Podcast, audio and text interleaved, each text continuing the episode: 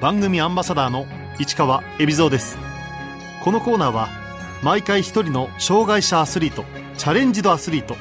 および障害者アスリートを支える方にスポットを当て、スポーツに対する取り組み、苦労、喜びなどを伺います。日本パラサイクリング連盟専務理事兼日本代表監督の見城大志です。見城大志さん、せんきゅうひゃくななじゅうにねん福岡県生まれのよんじゅうななさい。日本大学時代は自転車競技の選手として活躍。にせんさんねんからパラサイクリングのコーチを始めました。パラリンピックではアテネ、北京で日本代表のコーチ、リオでは監督を務め、メダル獲得に貢献しています。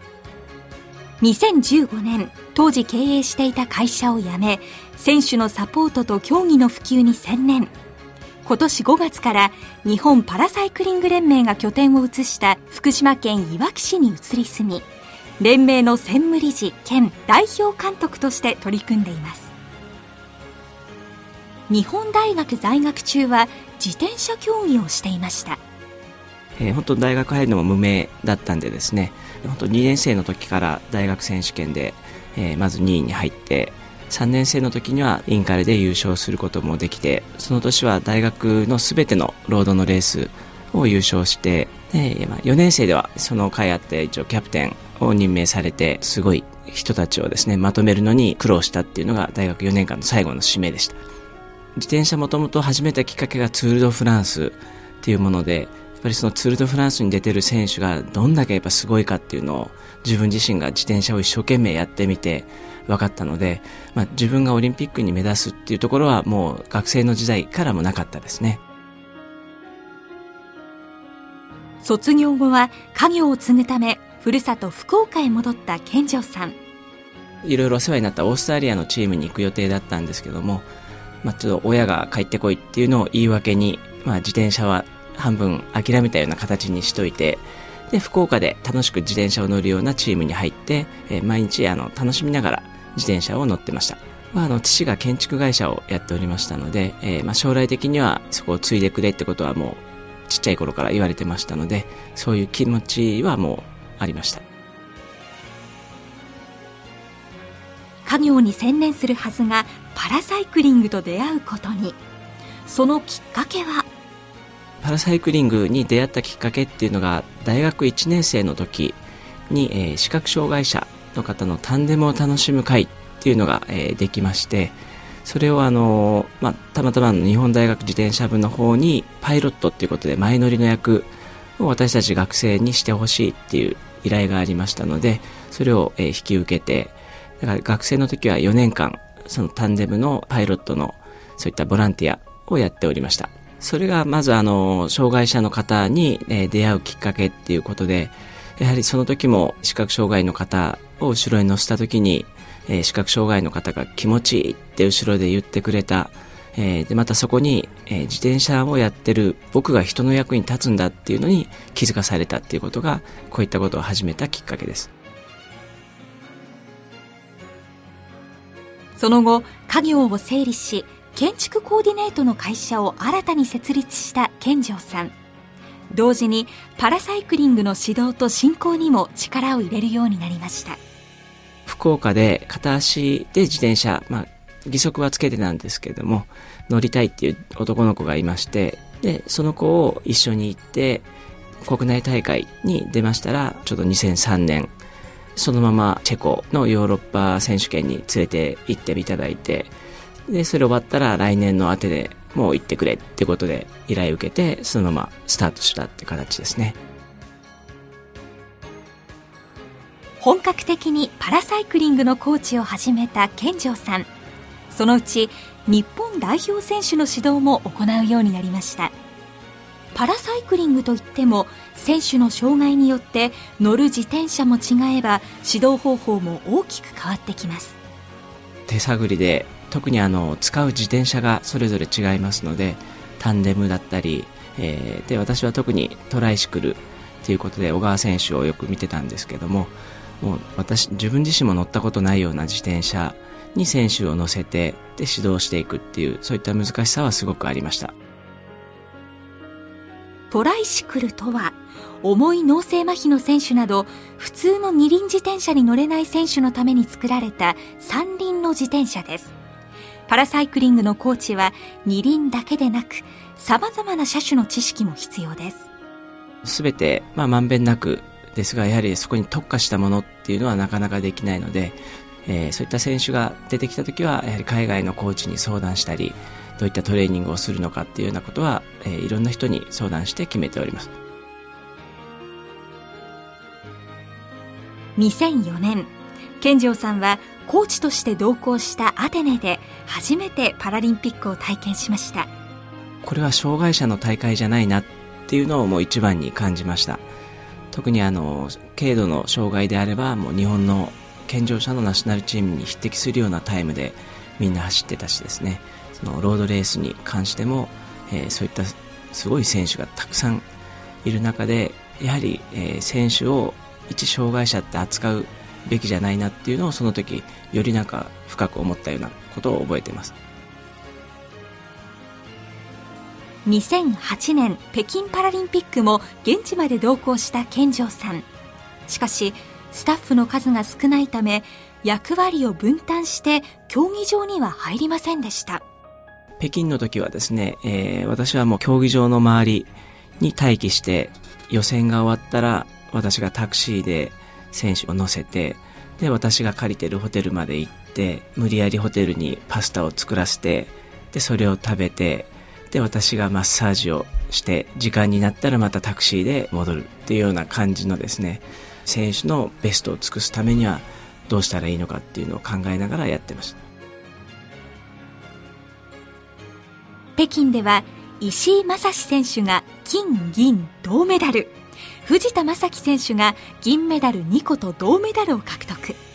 健丈さんは競技場の外で指導した選手たちの活躍を信じていました。特にふたりのタイムを後から聞いても、すごいいいタイム出してくれたんで、やっぱ信じてよかったなっていうのは思います。パラリンピックを経験するうちに、健丈さんの中で会社経営をやめ、パラサイクリングの指導に専念しようという思いがだんだん強くなっていきました。二足のわらじだと、えーまあ、自分自身が中途半端になるなっていう気持ちがありましたので、もうどっちか選択しようっていう気持ちになりました。にせんじゅうにねんしがつ、日本パラサイクリング連盟が一般社団法人となったのを機に、健丈さんは理事長に就任、連盟の運営にも携わることになりました。もともとやはりあの任意団体を一般社団法人に変えたのも、やはりお金を少しでも集めやすく、でその集めたお金をいただいた方に透明性ある財務内容をしっかり見てほしいっていうのがありましたので、それやっぱり飯田しっぺがやっぱり理事長になるんじゃないのであれば、もう私がやりますってことでですね、でやはりお金プラス人集めっていうのはもっと大変だなっていうのを今苦労してます。当時は資金集めのため、スポンサー探しにも奔走しました。紹介していただいた先に行って、まあ、パラサイクリングとはっていう話をするんですけども、健丈大使とはっていうことで私の夢を語って、僕の夢に乗っかってもらうっていうところを今心がけてやってます。僕は日本人だけを応援したくないっていうですね、世界にいるパラサイクリングの素晴らしい選手を応援したいっていう、多分最後、大きな大きな私のこう夢である、それはグローバルチームを作りたいっていうところにつながるんですけども、まず何言ってるかわからないっていうところからスタートしますので、何度も何度も会って話をして、でついついそのお金の話じゃなく、やはり私の夢に対しての投資をしてもらうっていう、まあ、一番大事なのは面白いか面白くないか、それからちょっとなんかこう面白いことをやりたい企業さんだったりすると、すぐ心が、えー、溶け合ってですね、次の話にこう進んでいったりするケースが最近は多いですね。にせんじゅうごねん、健丈さんは当時経営していた会社を売却、パラサイクリングの指導に専念するため伊豆に移住しました。自分でせっかく作った会社っていう思いはあったんですけども、それ以上にやはりこのパラサイクリングをもっともっと人にも知ってほしいし、やっぱり自転車に乗れない子が乗れるようになって、そこから世界で活躍できるんだよっっていったそういった、えー、道も作っていきたいなっていう思いがありましたので、なんかもうえいやっていう感じでやってしまいました。専任コーチっていう制度、もともとなかったものだったり、えー、私に資格が足りなくてそれを受け取れなかったコーチの給料だったりが、えー、受け取りやすくなったり、私が資格自身も、えー、いろいろ勉強して取った部分もあって、それがちょうど独立したいちねんごから、えー、使えるようになりましたので、まあ、なんとかなってないんですけど、なんとかなったかなって自分では思っています。伊豆に住まいを移した理由は、選手任せのトレーニング、それはちょっともう難しいなっていうのがあって、伊豆に、まあ、事務所と自分の部屋と女子の合宿所で男子の合宿所っていうことで、同じマンションの中によんへや借りて、でその中で合宿所生活っていうことで、えー、合宿中は常にそこで、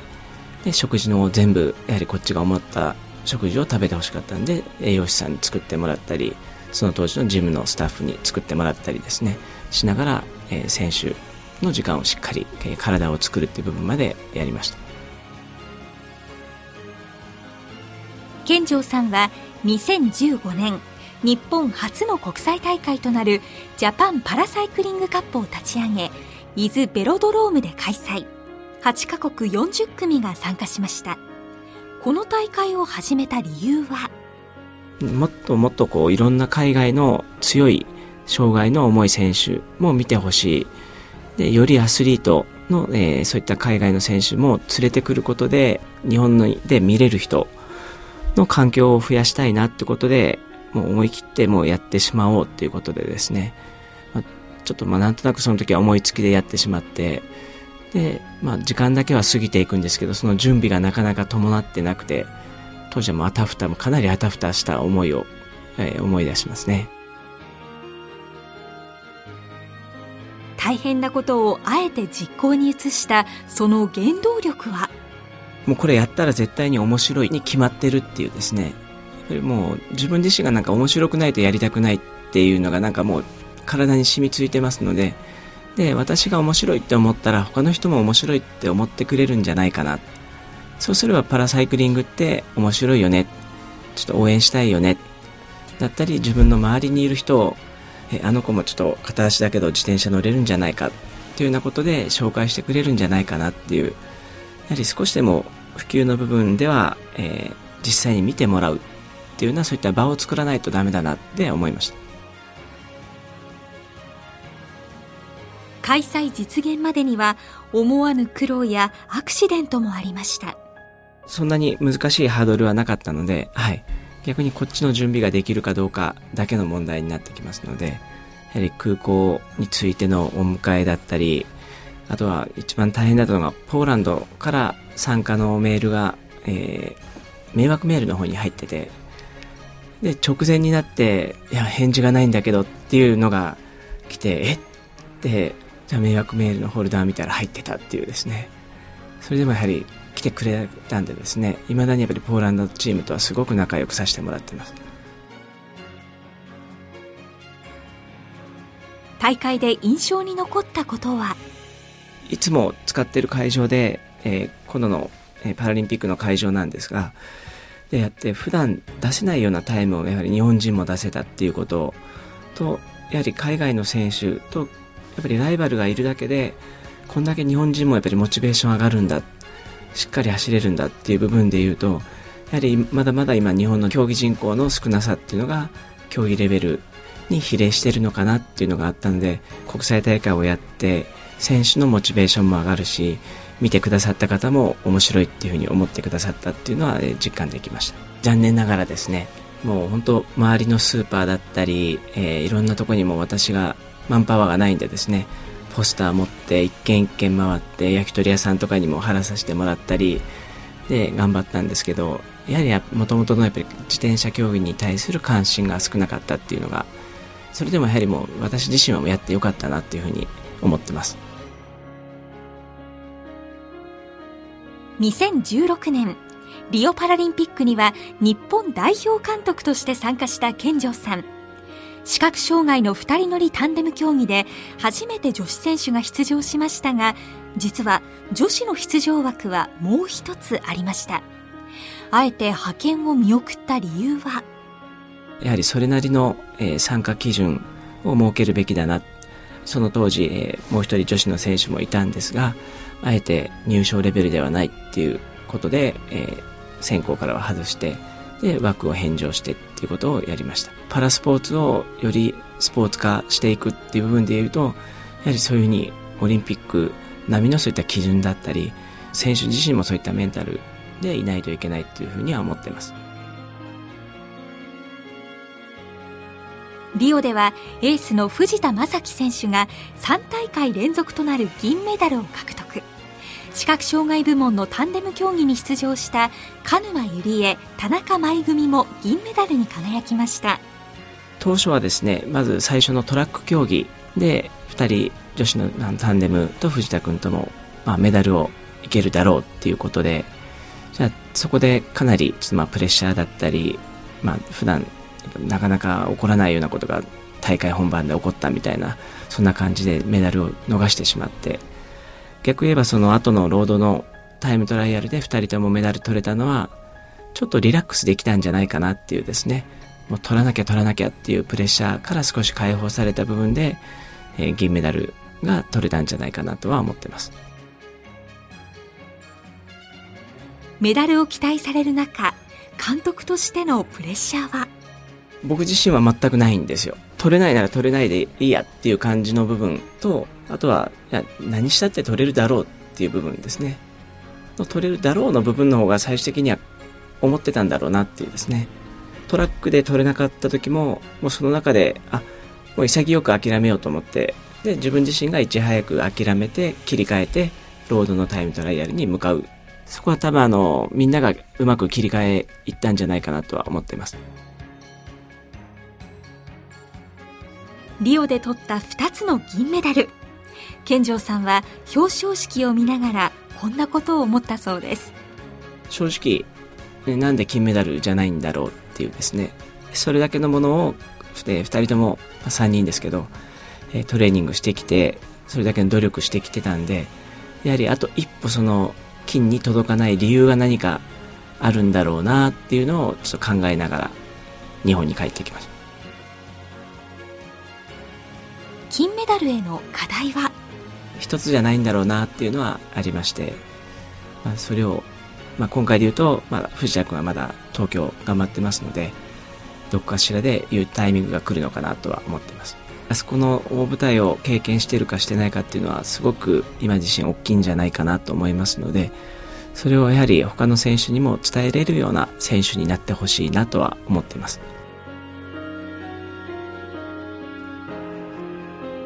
くがつにオランダのエメンで開催された ユーシーアイ パラサイクリングロード世界選手権。健丈さんは日本代表の監督として現地へ同行しました。今回はあえて男子のタンデムは、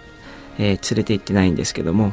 最近はそのトラックでのやっぱりメダル獲得の方が近いんじゃないかってことで、トラックの合宿を集中的にやってるっていうのがそういった理由でやってますね。このオランダ遠征にはろくにんの選手とタンデム競技のいち組、合計はちにんが参加しました。大会前の目標は杉浦佳子選手に関してはもうメダル必ず取るっていうことで、その中でもメダル何色でもいいってわけじゃなくて、やはりもう金メダルを取りに行った大会でした。で、残りの選手に関しましてはもう入賞できれば合格なのかなっていうふうな気持ちです。健丈さんが世界一のおばさんと呼ぶ杉浦佳子選手よんじゅうはっさい、にせんじゅうろくねん自転車のロードレース中に落車、高次脳機能障害を負いましたが、その後パラサイクリングをはじめ国際大会で活躍。今回オランダでもに個の銀メダルを獲得しました。最初に行われたロードタイムトライアルではもう本人がまずもうスタートラインに立っても、私は平坦は苦手だからっていうのはやっぱずっと口に出して言ってたので、そういった部分っていうのがどうしても筋肉に伝わって、最終的にはにびょうさで負けてしまうんですけども、そういったやはり思いの部分をもっともっと本人が強く、どんなコースでも大丈夫、私絶対勝てるっていうふうに思えてスタートしてたら勝てたんじゃないかなとは思ってます。杉浦選手は去年最も活躍したパラサイクリング選手の一人として ユーシーアイ 国際自転車競技連合が選ぶパラサイクリングアワードを受賞しました。えー、地道なトレーニングを彼女はもうずっとやり続けることができる、やっぱ努力できるっていうのが彼女の武器じゃないかなと思っています。年齢は高いんですが、パラアスリートになったのはまださんねんまえなんでですね、まあ、僕からしたらまだ新人の選手なんじゃないかなっていう、で本人もやっぱそういう気持ちでいるっていう部分ですね。冗談にはすごく乗ってきてくださるんでですね、はい、そこの部分はやっぱりすごく若いと思います。まあ、杉原さんがいることでなんか面白くなったりとかですね、キャッキャキャッキャやっぱり本当女子高生のような喋り方で盛り上げてくれるんでですね。体力と技術、自転車競技ではどちらが大事なんでしょう。自転車はやっぱりスキルの部分っていうのもすごく大事で、ペダリングだったり、コースによってはその下りのコーナーリングだったり、特にまあ杉浦選手の場合はそれをも体に本当覚えさせないとですね、本番の時突然コースが変わったりするとちょっとパニックになったりしますので、体力あってそれをスキルでカバーしていくっていう部分になっていくのかなとは思っています。実際まだ太ももとかも年々今太くなっていってますので、筋力的なものも衰えるというよりは今まだ上昇途中の感じですね。いよいよ東京パラリンピックまで残りいちねんを切りましたが、現在パラサイクリングで日本の出場枠は、今日本の参加枠っていうのは男子いち枠、女子いち枠っていうのがにせんじゅうはちねんどの間に取れた枠の数になります。で、今にせんじゅうきゅうねんと来年にせんにじゅうねん、まあ、最終レースはろくがつにある世界選手権のロードの大会になるんですけども、それのポイントの合算で最終的に何枠ですよっていうような発表があります。もう全部実力ですね。はい、目標はさん枠さん枠を目標に考えてます。ちょっとずつの点数を積み重ねている最中ですね。今年と来年はですね、ちょうどいちがつに開催される世界選手権のトラックとろくがつの世界選手権のロードのにレースが最終レースになりますね。健丈さんはじゅうがつなかばに韓国のインチョンで行われたパラアジア選手権に監督として同行しました。まずはそのアジアナンバーワンっていうのをもう当たり前にしてほしいなと思ってですね、どうしてもまあ川本君だったり藤井さん、杉浦さんもそうですが、中国っていうところのチームがすごく強くなってますので、そこにまずは勝つこと、ポイントを、女子選手は特にもポイントっていうよりもタイムをどんだけ出せるかっていう部分を考えてほしいなと思っています。今注目してほしい選手を伺いました。今もトラック中心の今トレーニングをしている藤井美穂が一番ちょっと今私自身も頑張ってメダル圏内に、でぜひ前回の彼女がリオ出てませんので、今回は東京に間違いなく輝かしい舞台に出てほしいなとは思ってます。リオパラリンピックに出場した川本翔太選手は、やはり彼自身の今強みはだんだんこう自転車を好きになってきてくれてますので、どうしてもパラアスリートはえよくいるのがパラリンピックに出たいっていうことで各いろんな競技団体に行くことが多いんですけども、私たちパラサイクリングの目標はやはり自転車を好きになってほしい、でその後にパラリンピックがあるっていう風な、えー、選手には、えー、お話をしてます。特にまあリオ終わったぐらいからやっぱ選手が楽しくないときついこともできないんじゃないかな。で私たちは当たり前のようにそのきついことイコール楽しいことっていう風に、まあ、自分にも言い聞かせたりやってたんですけども、今の若い選手はなかなかそういったところはもう響くことがないんでですね、まずは楽しく面白く自転車を好きになった後にきついトレーニングを徐々にやっていくっていうふうに今切り替えてます。楽しんでもらうため監督として行っていることは、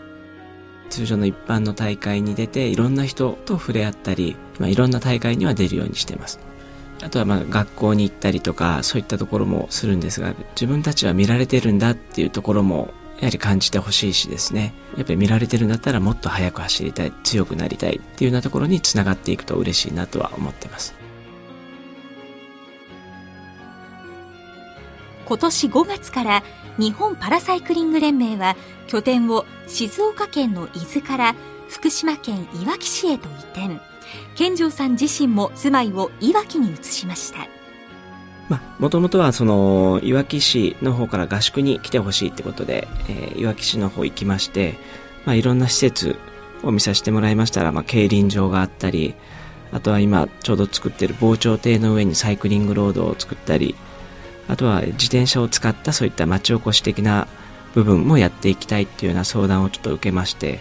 だったらそのなんか相談だったり打ち合わせがあるたびに伊豆から行くのはなんかだんだんなんか嫌だなっていう自分の思いだったり、あとは僕がこっから行ってきますって言ってただいまってすれば、それでもなんかこう復興五輪だったりパラリンピックのことがこのいわきに対して何かしら伝えれるんじゃないかなっていう思いがありましたので、もうあっという間に引っ越してしまいました。ごがつからいわき市に駐在している健丈さん、周りの環境は？今はあのいわき平競輪場っていうところがありまして、そこの競輪場を自由にトレーニングで使わせていただいたり、その施設の中には自転車の保管場所、倉庫っていうのも、えー、貸し出ししていただいたり、あとは、えー、サッカーチームのいわき エフシー ってあるんですけども、そこの中のジム、ウェイトトレーニング場とかも今使っていいようになりまして、で今事務所自体も今いわき エフシー の, その建物の中に出してます。私とですね、メカニックとコーチとジムスタッフのよにんが今いわきに引っ越してます。選手がですね、ほとんどが今東京に勤務してますので、そこの部分はもうそのままにしといて、ほんと来年以降新卒で就職を探す選手がいればいわき内の企業に就職していくっていうような、そういった仕組みも今行政と一緒に作ってます。健丈さんはいわきの町おこしのイベントにも積極的に参加しています。サイクルイベント in いわきっていう、ね、自転車のイベントがありまして、まあ、当日はちょっとあいにくの雨だったんですけども、えー、パラサイクリングで使うハンドサイクル、トライシクルと、えー、タンデムの体験会をさせていただいて、まあ、子どもたちが多かったんですけども、なんかもうやはりびっくり、こんな自転車があるんだっていうので、でまあ若い子なんでですね、すぐ乗りこなしはしてたんですけども、いろんな方にパラサイクリングの、えー、まずは知ってもらうっていう部分ができたのかなと思っています。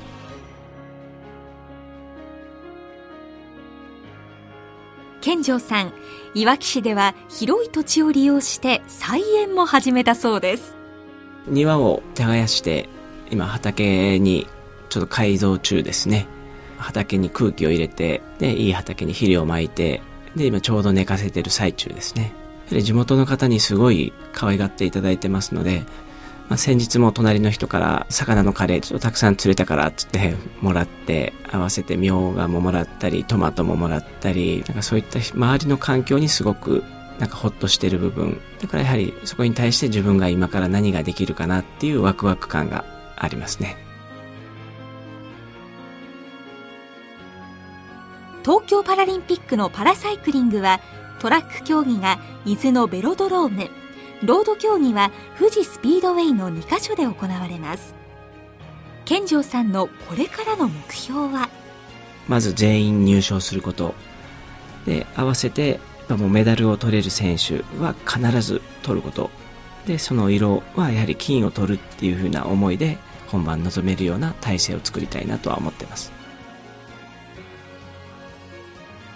健丈さんには個人的に将来ぜひ達成したい夢があります。私自身はこのパラサイクリングをやって、えー、ずっと思ってたのが、日本人はやっぱこのどうしてもよねんに一度のパラリンピックが目標にはなるんですけども、そうじゃない部分で海外の選手とのコミュニケーションをもっと取りたいな、選手だったりコーチとコミュニケーション取りたいなっていう思いがありますので、グローバルチームっていうことで、えー、世界を戦えるようなパラサイクリングのチームのそういったミックス、もういろんな国の選手がですね、一つのチームに入ってるようなチームを作りたいなと思ってます。どうしてもどんな大会に行っても国ごとの戦いにパラサイクリングの場合はすぐなってしまいますので、やはり私自身がドイツ人が勝っても喜べる、イギリス人が勝っても喜べる、なんかそういった、えー、コミュニケーションを作っていきたいなと思ってます。選手の層でいうと、えー、いろんな国々かなり今力を入れてきて普及はしてきてるんですけども、どうしてもやっぱ国ベースで強化をしてるんでですね、常にもういつもナショナルのチームのジャージを着て戦ってる状態なんで、ちょっとそういったところも一旦ナショナルじゃない部分のジャージを着てリラックスできるようなイベントだったり大会、そういったのをやっていきたいなと思ってます。健丈さんにとってパラサイクリングの魅力とは？やはりあの乗れないっていう諦めてた人が乗れるようになるっていうことで、それはあの障害者健常者もなくですね、できないことができるようになるっていう、そういった喜び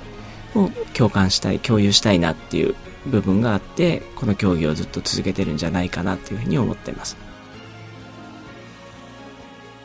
来年東京パラリンピックでパラサイクリング競技を見たい方に向けて、ぜひここに注目してほしいというポイントを伺いました。走ってる時だけじゃなくですね、選手が走る前のどんな準備してるだろうとか、ゴール後どんだけ疲れてもう疲労困憊で倒れてるかっていう部分、かっこいい部分以外のとこもぜひ見てほしいなと思います。例えばあの発送台に乗るまで片足片手の選手だったりしたら、やっぱかなり苦労してこう乗ったりとかですね、なんか普通のことでもなんかすごい驚きがいっぱいあるんですよね、やっぱ彼らってですね。あと特にロードレースの場合はブレーキ、もう本当両手ない人ブレーキとギアどうやってしてんのかなとかですね、そういったのもぜひ見てほしいなと思ってですね、自分自身ができない言い訳がよりできなくなるっていうですね、もうついつい私たちできない言い訳を先に探してしまうんでですね、そういったことを考えなくて済むようになるんじゃないかなと思ってますね。